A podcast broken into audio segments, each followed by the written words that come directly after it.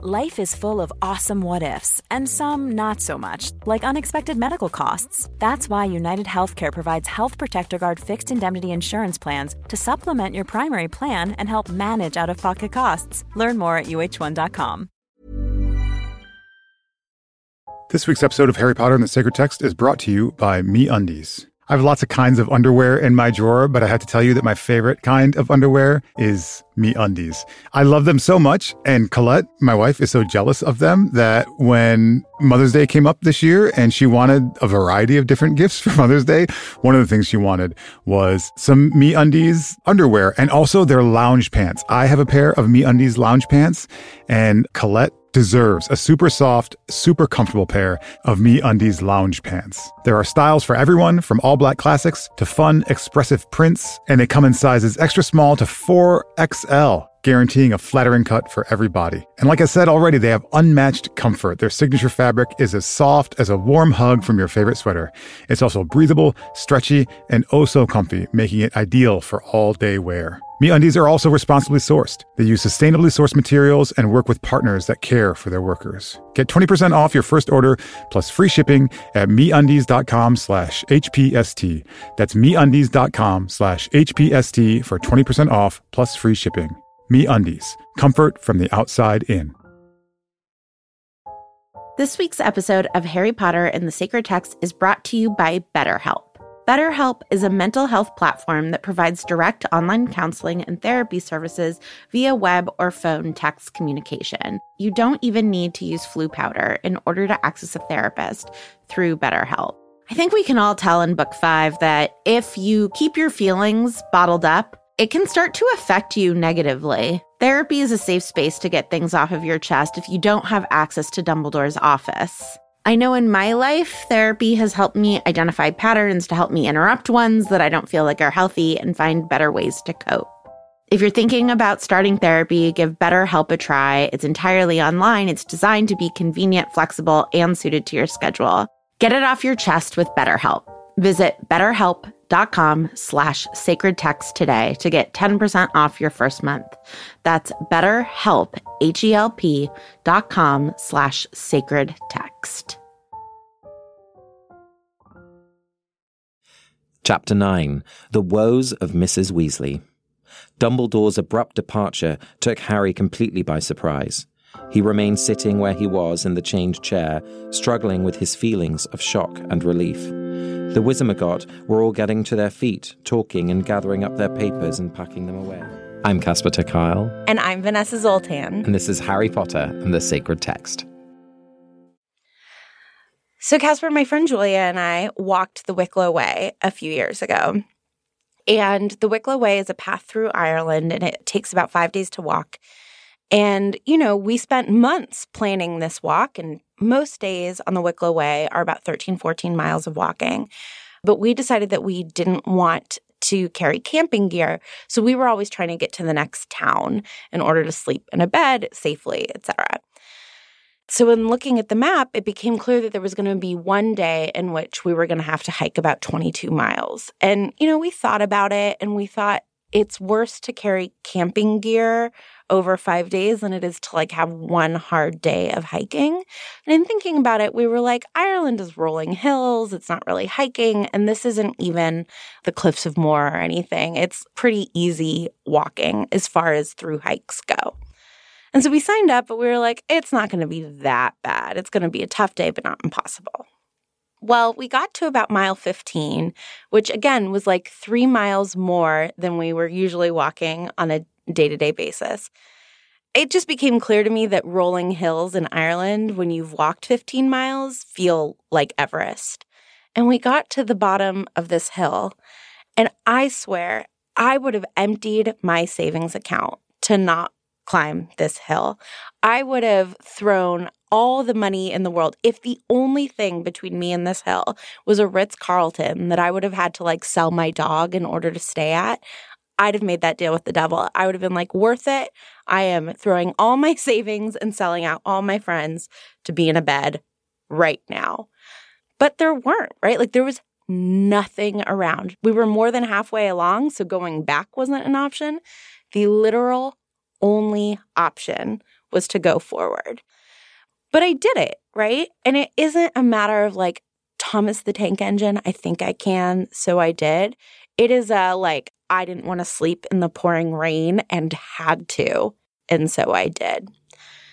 And I really think of myself as someone who doesn't have any willpower. I am supposed to not eat any sugar, and I don't eat sugar except when I do eat sugar. And when I do, it's because I want to. Willpower is not something that I have much access to, nor apparently that I care to have much access to. But what I've realized that I do is that I make strategic decisions to set myself up to not have an option later. So if there was a box of Oreos in my house, I would eat all the Oreos. I am not a two Oreo person. I am a zero or 30 Oreo person. And so I don't buy Oreos, right? So those moments of willpower come when I'm at the drugstore and don't buy the Oreos or when I'm mapping out a trip and agree to walk 22 miles. So I'm curious whether or not we like count that as willpower or if that's something else. And so basically, I just don't really understand willpower. And I'm sure it's a thing. And I want you to explain it to me.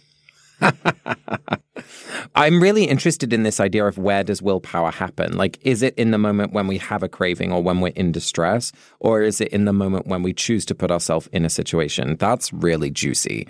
But where the real juice is made, Vanessa, is in our 30 second recap. Ooh, you decided to go with juice. I would have been like where we show real willpower is 15 seconds into a 30 second recap. okay, Vanessa, here we go. Three, two, one. Go. Everybody is really excited that Harry gets to go back to Hogwarts. Um, Lucius Malfoy is super corrupt. Sirius is not one of the happy people that Harry gets to go back to Hogwarts. Um, everybody comes over for dinner, and um, uh, Ron gets selected as prefect, which I did the math, and I think like a quarter of Hogwarts students get to be prefect, but good for him. And then um, Moody is like, there's a boggart, and Mrs. Weasley fights the boggart, and it turns out that she's worried about everybody dying, which seems like a pretty rational fear and more. Yeah, it's so sad. It's super sad. Like you just find her on the floor, like convulsing and sobs. Yeah. Okay on your mark, get set, Go. So uh, lots of things happen in this chapter. It's like a really big chapter. Um, we see Mad Eye Moody like be at the party, and he's like looking at everything, and he gives Harry this photograph of the previous incarnation of the Order of the Phoenix. Um, for someone who talks a lot about women in the podcast, you seem to have forgotten that Hermione also gets made a prefect, which I think is very important. Who? Uh, and everyone is like kind of surprised that Harry made it off scot free, which I really enjoyed. Um, and then um, Lupin solves the boggart. Ding. Thanks for the setup. Casper, is there somewhere that you would like to start in this conversation with willpower? Well, right off the bat, in these pages, I feel like we see a couple of moments of willpower, which is as Harry bumps into Arthur outside and they, you know, hooray, hooray, celebrate, celebrate, they continue walking and see both Fudge and then Percy walk past. And Fudge, first of all, like the text tells us, seemed quite determined not to notice Harry. And then Percy, like Fudge, he completely ignored his father. You know, and I think we've all done this where you're like walking across the street, you're like, I really don't want to see that person. I'm just going to very obviously like look the other way at a pigeon or at this very boring building that's become very interesting to me. But, you know, the stakes are so heightened because this is a relationship between father and son, right? This isn't someone awkward from your class or someone who you just said goodbye to that now is back again.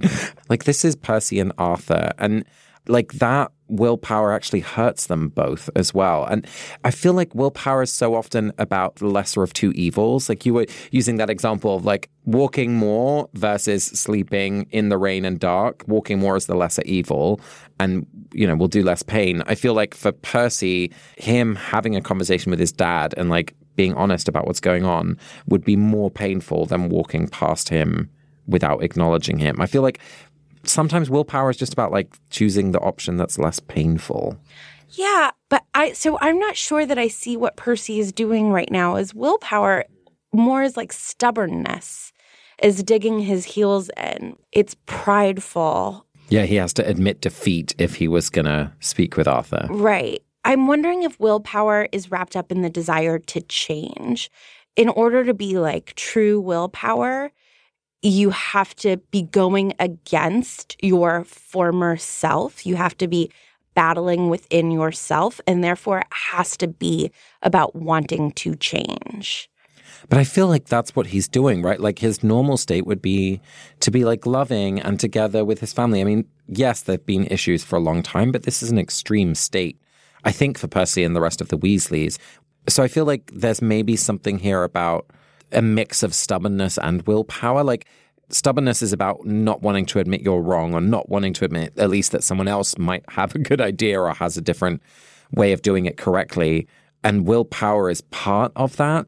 I mean, maybe that's an interesting question. Like, what's the difference between stubbornness and willpower? So I think that Mrs. Weasley is acting differently around Percy out of willpower. Hmm. I think that she has made the decision to let Percy go and is sort of hopeful and prayerful that Percy comes back to them, which we find out later in the chapter, but has been willing to change her state on him out of respect for Percy, Mm. right? Like she, we know that she is the person who went over and begged.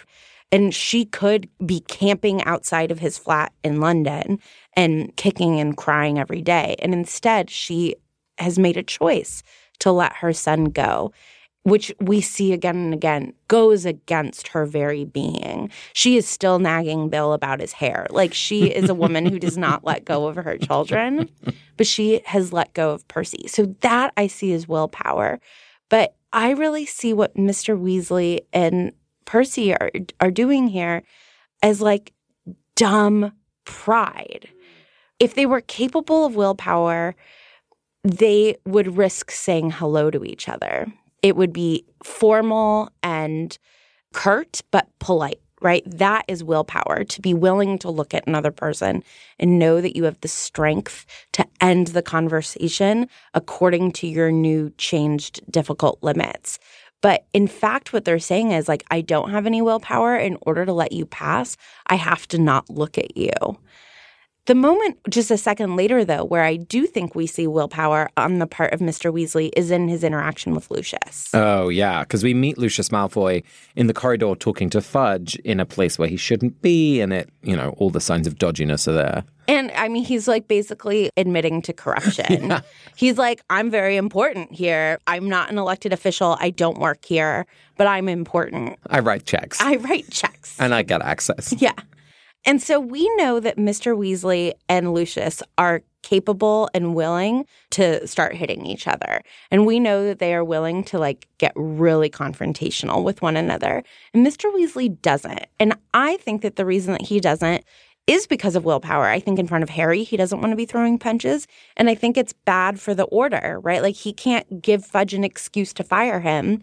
And he needs to have access to the ministry in order to act as a spy in this way.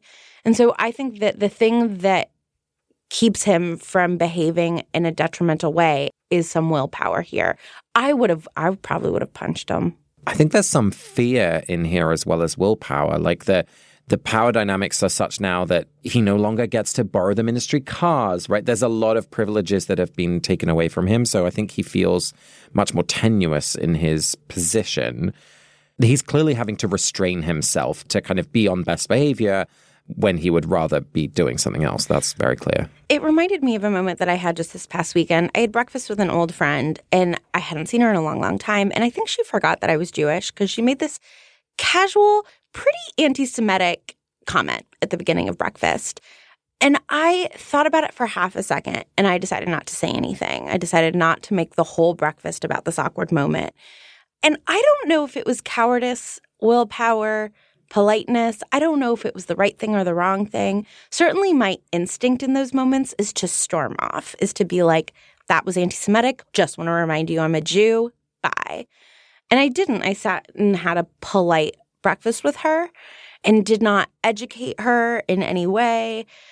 And it's been haunting me ever since. It's been five days. And I'm still like, was that willpower or was that cowardice? Well, that's what I wanted to ask you. Did it feel like you could just move on and be present with the conversation? Or did it feel like in the text it says Arthur's fingers biting into Harry's shoulders when they're with Lucius? Like, does it feel like that moment is still like biting into you now? Yeah, it definitely like cast a pall over the rest of the breakfast. I still asked about her. It was a perfectly pleasant meal. And I'm glad that I got to spend time with her because she's someone who I almost never get to see. But yeah, I, I don't love that I've just like sent her out as somebody who feels completely comfortable making comments like that. And I think so many people do this, right? Like you're in situations where something really is not okay, but the risk of saying something or the risk of doing something is so big that you can't do that every time. And you just have to spend so much energy internally, physically in our bodies. I mean, people who have hypertension are often people who have marginalized identities, right? Like there's so much happening in our bodies to help us like make it through seemingly everyday interactions. And it feels like your experience with this friend really mirrors that for me in some way. Yeah, you and I were just talking this past weekend about the musical which we both love, Book of Mormon. The Book of Mormon. Which I, you know, just shared a quick story with you, which is that when I saw it, people stormed out. Right. They did it in a respectful way. They waited for the end of the song and then they left. I guess you have to know someone's interiority in order to know if it's willpower or not. But I just had so much respect for that, right? Like, I believe that you should protest with your body. I believe that you should protest with your body. But maybe I do think it would have been braver of them to sit there and watch the whole thing. Well, so this is really interesting because I do think there's all of this excitement about the language of grit in psychology right now, that students can make it through difficult situations if we develop their grittiness, which is really so much about willpower. There are moments where I think we see some of the characters in the chapter do that very well. Like Ron is so excited about becoming a prefect and then does all of this work to kind of play it down for Harry. And he's like, oh, I, don't really want it. Like, so. Uh. But like, of course, he's thrilled. And then when Molly says, oh, would you like an owl? Oh, no, you've already got pig. Like, what would you like? And Ron says, could I have a broom? Not a very big one or a very fast one. Like he does all of this self management work to kind of manage expectations and not ask for too much. He's trying to make this own elevation and status of a prefect not a big deal for Harry, and he's trying to turn this gift offer not into something that's overwhelmingly expensive to Molly. Like Ron does really well in terms of that kind of willpower, I think. Yes. I think that what I am realizing is that rarely when we have willpower, is it entirely just about willpower, Mm. right? And this narrative of like the only thing that got me on the Supreme Court was my hard work and my willpower. And beer. Right, exactly. And it has nothing to do with the fact that I went to a high school with a golf course and had this dad who had money, etc. That it's only my hard work and we busted our butts. I think that the problem is with the myth around willpower, that Yes. willpower is one ingredient in many, and that it's okay if it's motivated by a thousand other things. It is motivated by empathy for Harry and the fact that he didn't get the prefect badge. And it's motivated by the fact that he's embarrassed in front of Fred and George that he's now this goody goody. And it's motivated by like love for his mom that, you know, she can't really afford to give him a present and he knows that, but he wants the present. The tool that he uses is willpower, but the motivations are multiple and complicated. And any story about how the only difference between me and everybody else that I worked harder is nonsense. So let me ask you this question. There is one point in the text that I do think challenges this idea that willpower is often so much about designing good choices for yourself later on. And that's about Sirius and Azkaban because he is in this impossible situation and he survives through it. At one point, Hermione says, I just think he's been lonely for a very, very long time. Sirius makes so many bad choices, especially in this book. But I feel like he's been able to survive. Like that survival instinct, that grittiness, that willpower kept him alive through Azkaban in a way I think I haven't really grappled with yet. Yeah, and I think that he is being rewarded in Azkaban for a very generous choice that he made as a teenager, which was to become an animagus in order to keep Lupin company. Right? Like ah. he is able to survive Azkaban because he is such a deeply empathetic person, right? Like it's hard to become an animagus. And he worked really hard in order to achieve that. I'd never thought about it that way, that it's his generosity, because, like, inadvertently, he had made an earlier choice. That willpower earlier on with Lupin is what helps him through this situation. I'd never thought of that before. I hadn't either. That's why we do this. but that's beautiful. It is. And I think the other thing about willpower is he had it for so long and now he's basically a prisoner again. I think that eventually willpower runs out how long can you survive alone and telling yourself a story of, I'm going to get out of here and avenge my best friends. I'm going to be a supportive godfather and sit here alone with no one but Buckbeak and my screaming mother in this disgusting old house. And people do. People survive incredible things. Like nobody knows that better than I do. Like I was raised by those people. But I do think eventually we just need sympathy for the fact that it has to run out eventually. What you just said has totally reframed Sirius in this book completely for me. First of all, to see Sirius's life as a series of imprisonments. He starts in the Black House, wanting to escape, waiting to get out. He runs away as a teenager. Then, when he's like falsely accused, he's on the run. He gets put into Azkaban, survives that. Then he gets out, but still has to be in hiding. And now he's back in this original prison all over again. Like, no wonder that he makes rash choices when he's out in the world. We're going to see that when he goes out with Harry as a dog towards the, the train station. But most importantly, we're going to see that later in the book. His whole life is one of imprisonment and escape to some extent.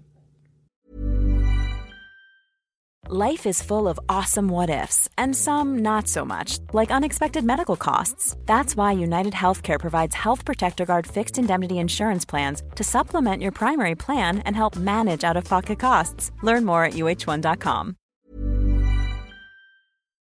This week's episode of Harry Potter and the Sacred Text is brought to you by Me Undies. I have lots of kinds of underwear in my drawer, but I have to tell you that my favorite kind of underwear is Me Undies. I love them so much, and Colette, my wife, is so jealous of them that when Mother's Day came up this year and she wanted a variety of different gifts for Mother's Day, one of the things she wanted was some Me Undies underwear and also their lounge pants. I have a pair of Me Undies lounge pants, and Colette deserves a super soft, super comfortable pair of Me Undies lounge pants. There are styles for everyone, from all black classics to fun, expressive prints, and they come in sizes extra small to 4XL guaranteeing a flattering cut for every body. And like I said already, they have unmatched comfort. Their signature fabric is as soft as a warm hug from your favorite sweater.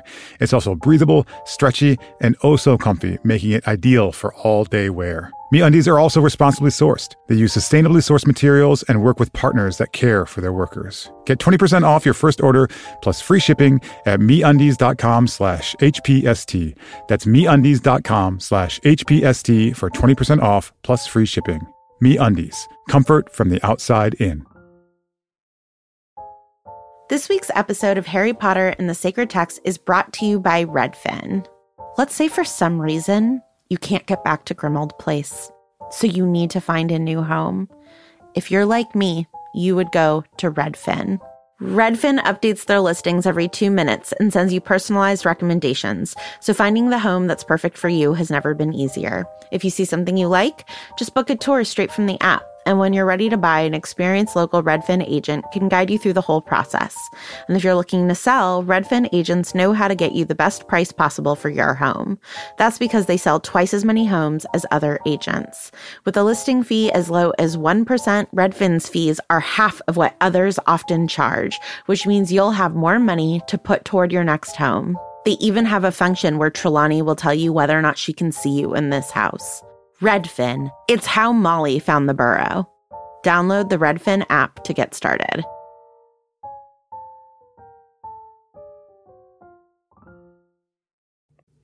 Vanessa, we should really talk about Molly Weasley. I mean, she's in the title of the chapter. And where do you see willpower interacting with Molly in this chapter? So I see exactly the conclusion that we came to anyway that basically this argument about willpower that with enough willpower you can get through anything is complete nonsense. Ooh. Because Molly Molly has all the willpower in the world. She is like indefatigable, right? She takes care of not just her children, but other people's children, not just her family, but the entire order. And she can't beat this boggart. She just can't. Mm. And this is not a lack of skill. She's a very skilled witch. This is not a lack of willpower. This is she has too much, right? Like she cares about too many people and she has too firm of an understanding of what's at stake, which we hear in her monologue right after the boggart fight, right? She says, like, there's so many of us, there's just no chance that we all survive this. And it is just the fact that she understands the stakes that makes this boggart so terrifying to her. So, with all the willpower in the world, there are certain things that you just can't beat. I just want to read the text because it's so affecting. she says, I see them dead all the time. All the time I dream about it. Don't tell Arthur. I'm just so worried. Half the families in the order It'll be a miracle if we all come out through this. And Percy's not talking to us. What if something dreadful happens and we never make up? And what's going to happen if Arthur and I get killed? Who's going to look after Ron and Ginny? I mean, it's just a litany of, you can feel that weight just growing and growing. And the thing that really strikes me is that she says, don't tell Arthur. Yeah. Not only is she feeling pain, she's feeling shame for feeling pain. So it's just this toxic cocktail of just too much. That's so interesting that you saw it as shame. I saw that as also a moment of willpower of Oh. like he already has so much to worry about. If these aren't his worries, I don't want to put my worries on him. He is worried about the order. He's worried about keeping his job. He's worried about having to see Percy at work and not talk to him. He's worried about a whole slew of other things. And I don't want to add my burden to his. Yeah, I was seeing it more like that he would also be worried, of course, about everyone's well being and that, you know, she has to be strong for him and like she doesn't want him to know that she's also struggling. I mean, whatever it is, it's just too much or. Yeah. And it's completely isolating. Yes, exactly. And Lupin does a great job of stepping in and taking some of the burden and telling her, like, of course, we'll take care of Ron and Ginny. But he also minimizes her very legitimate concerns. Yeah, I'm so interested you picked up on this too. The way he solves the problem. I mean, he gets rid of the boggart, there's some practical help, but then he says, What, do you think we'd let them starve? He's trying to make light of this situation. I feel like that's often my go to approach is like to use humor to comfort or be with people. But I feel like Lupin needs some chaplaincy training. it's like, really, he just needs to be with Molly in this moment and not try, as you say, to like minimize it. But I want to come back to something you just said before that this whole experience is isolating. I mean, literally, she's going up to fight the boggart on her own. Now, that it's a small boggart to deal with. But I feel like this links into how we think about willpower, that it's about you as an individual, rather than thinking about like community willpower and sharing that burden as much as possible and supporting one another when one person's, you know, willpower ebbs, the other one can come forward. And I think this is part of that American story, particularly of like pulling yourself up by your bootstraps and individual strength is going to overcome every structural difficulty. And that's just not true. So I think there's something interesting here about communal willpower or, or community power that's really worth paying attention to. And maybe the greatest act of willpower is in the vulnerable moment of asking for help. Indeed.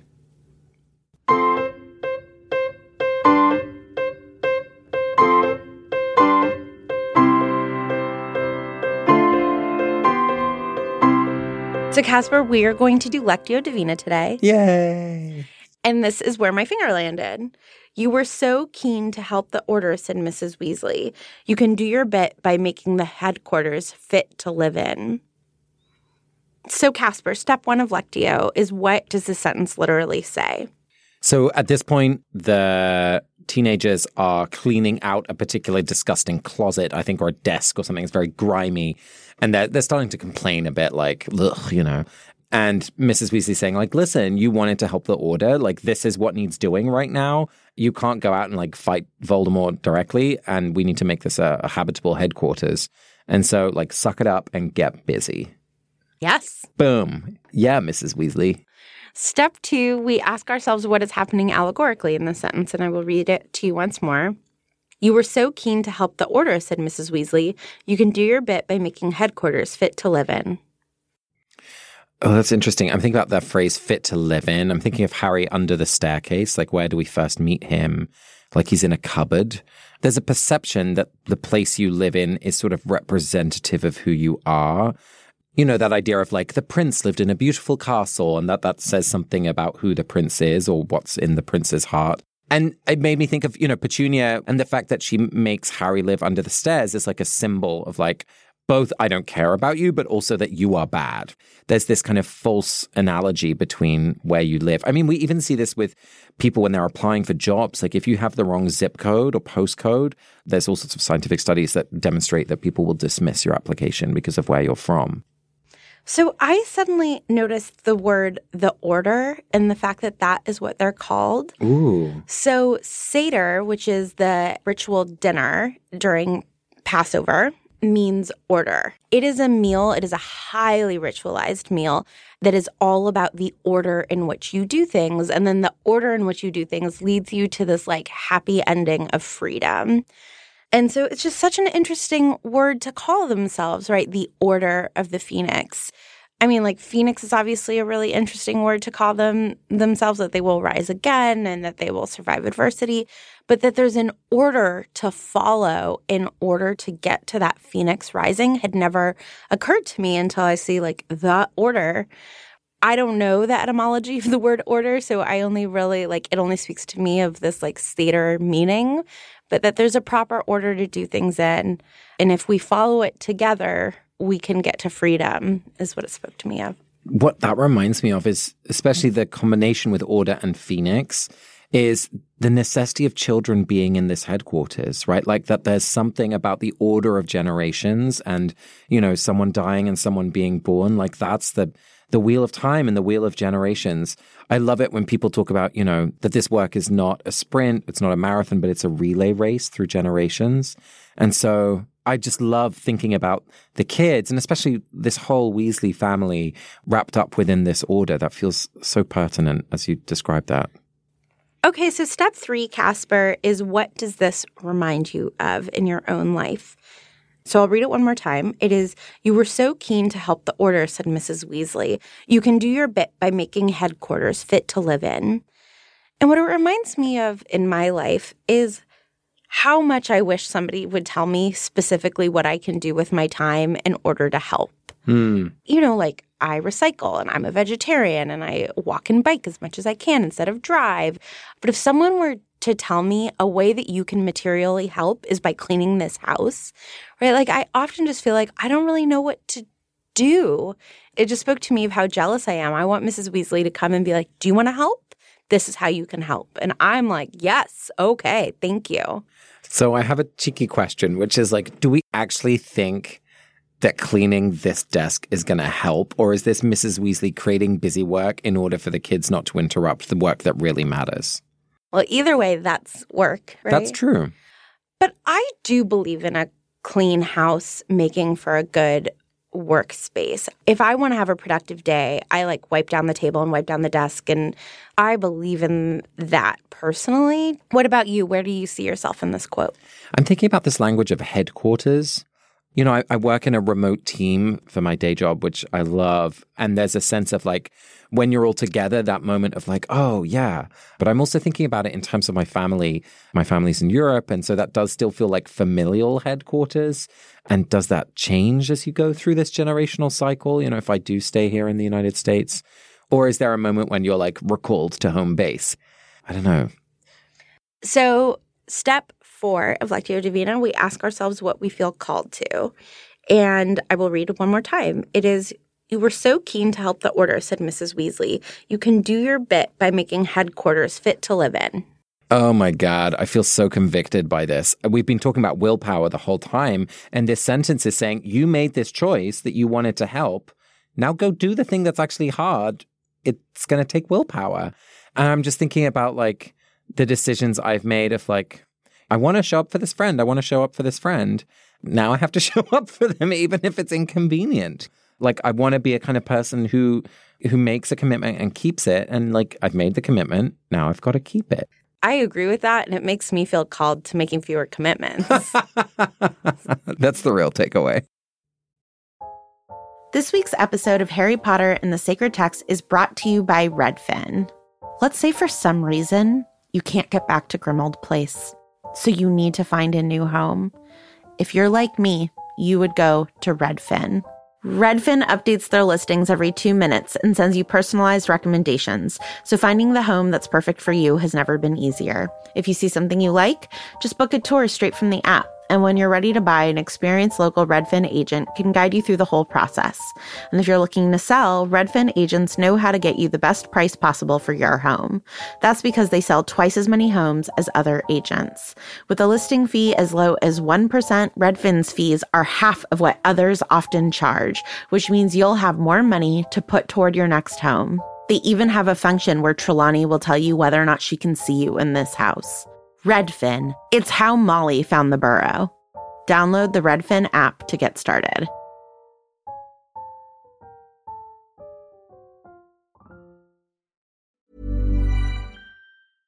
Hey, it's Paige DeSorbo from Giggly Squad. High quality fashion without the price tag? Say hello to Quince.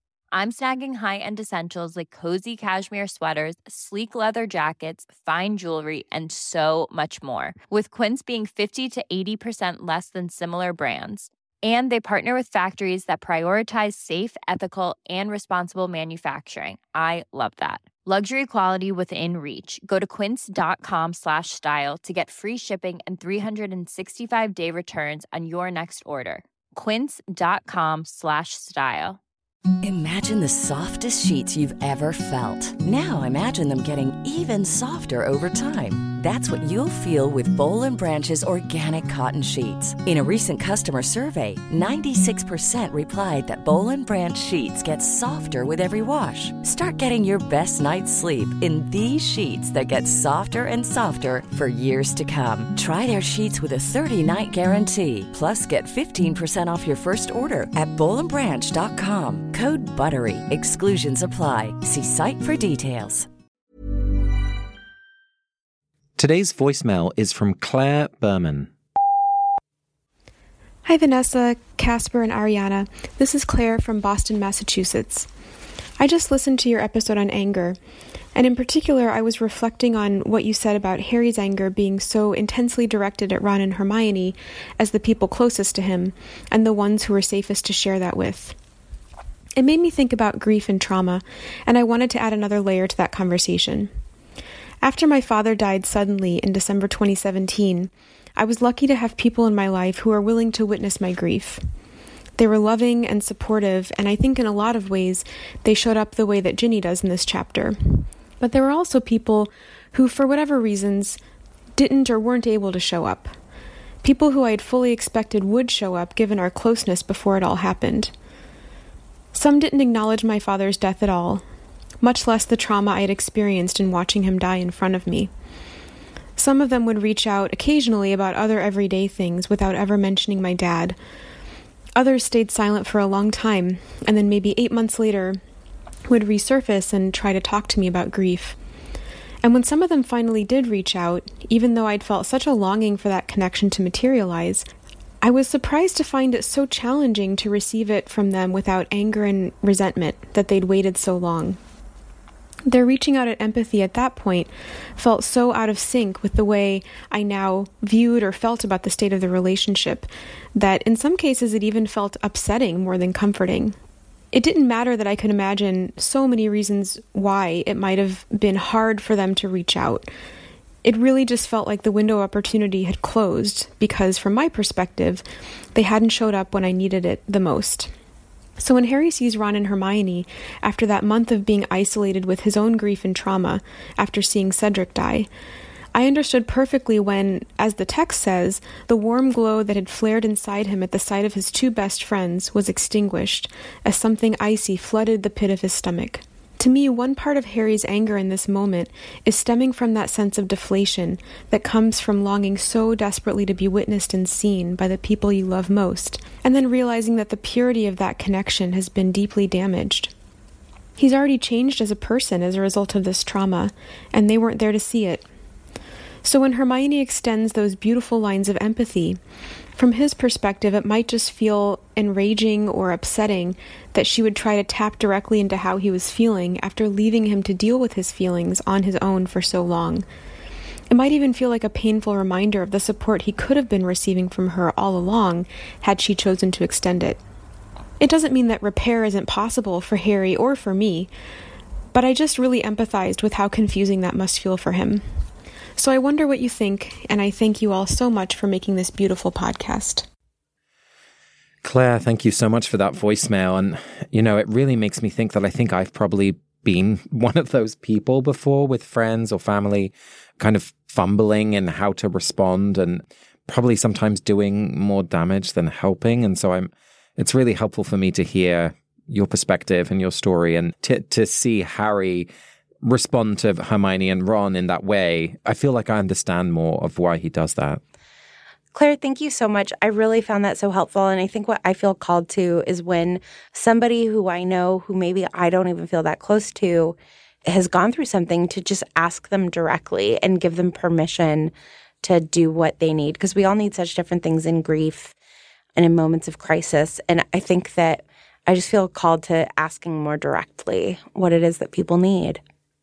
It's time for us to bless someone from the pages of this chapter. And we haven't really talked about him much, but I want to bless Mad Eye Moody.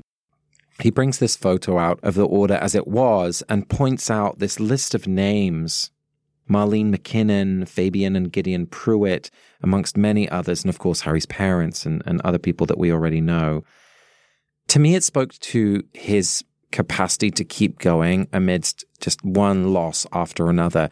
And the language he uses to describe their deaths are often quite gruesome. You know, she took down five Death Eaters as she went, or they split his body into multiple parts. It, it just made me think someone who suffered so physically and throughout the whole of the last book has been imprisoned in this terrifying way. Yeah, I just saw Mad Eye in a whole new context really and wanted to give him a blessing and anyone who's continuing after just one thing after another and giving of themselves to a cause that they believe in. How about you, Vanessa? I'm going to go super obvious and bless Molly. Hmm. But what I want to bless her for is the monologue she gives of all the potential horror she sees. I think that she is really confronting the risk and is fighting anyway there is a middle road that the Weasley family could take of Arthur knowing that Voldemort has risen, but still showing up for work and then sort of seeing how this all plays out. And they are pureblood, so they could just like hide in plain sight and go about their lives. And it's not ignorance that is keeping them from that path. She completely understands how high the risk is and is willing to confront that and go on anyway. They say that it isn't brave if you aren't scared. Mm. And she is so scared, which I just think makes her so, so brave. Mm. Thanks, Vanessa. Thank you. You've been listening to Harry Potter and the Sacred Text. You can follow us on Twitter, Instagram, and Facebook. And we've started a Patreon. Go support us there. Or leave us a review on iTunes and send us a voicemail to Harry Potter Sacred Text at gmail.com. Next week, we will be reading Chapter 10, Luna Lovegood, through the theme of humility. This episode of Harry Potter and the Sacred Text is produced by Ariana Nedelman, Casper ter and me, Vanessa Zoltan. Our music is by Ivan Paisau and Nick Bowl, and we are part of the Panoply Network. For now, you can find ours and other great shows at panoply.fm. Thanks to Claire Berman for this week's voicemail, to Julia Argy, Amanda Madigan, Bridget Goggin, and of course, Stephanie Purcell. We'll see you next week.